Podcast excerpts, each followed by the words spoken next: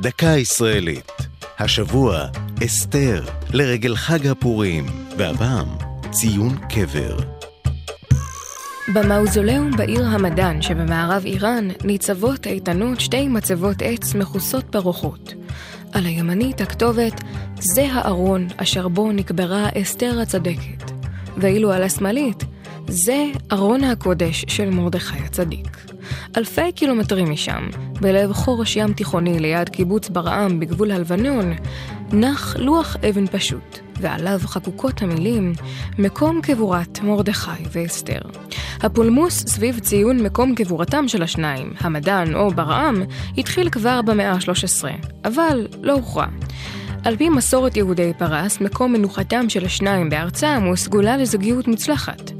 אמונתם זכתה לחיזוק כאשר בראשית המאה ה-20 התגלה בפרס כוך בתקרת המערה ובו כתר משובץ אבני חן.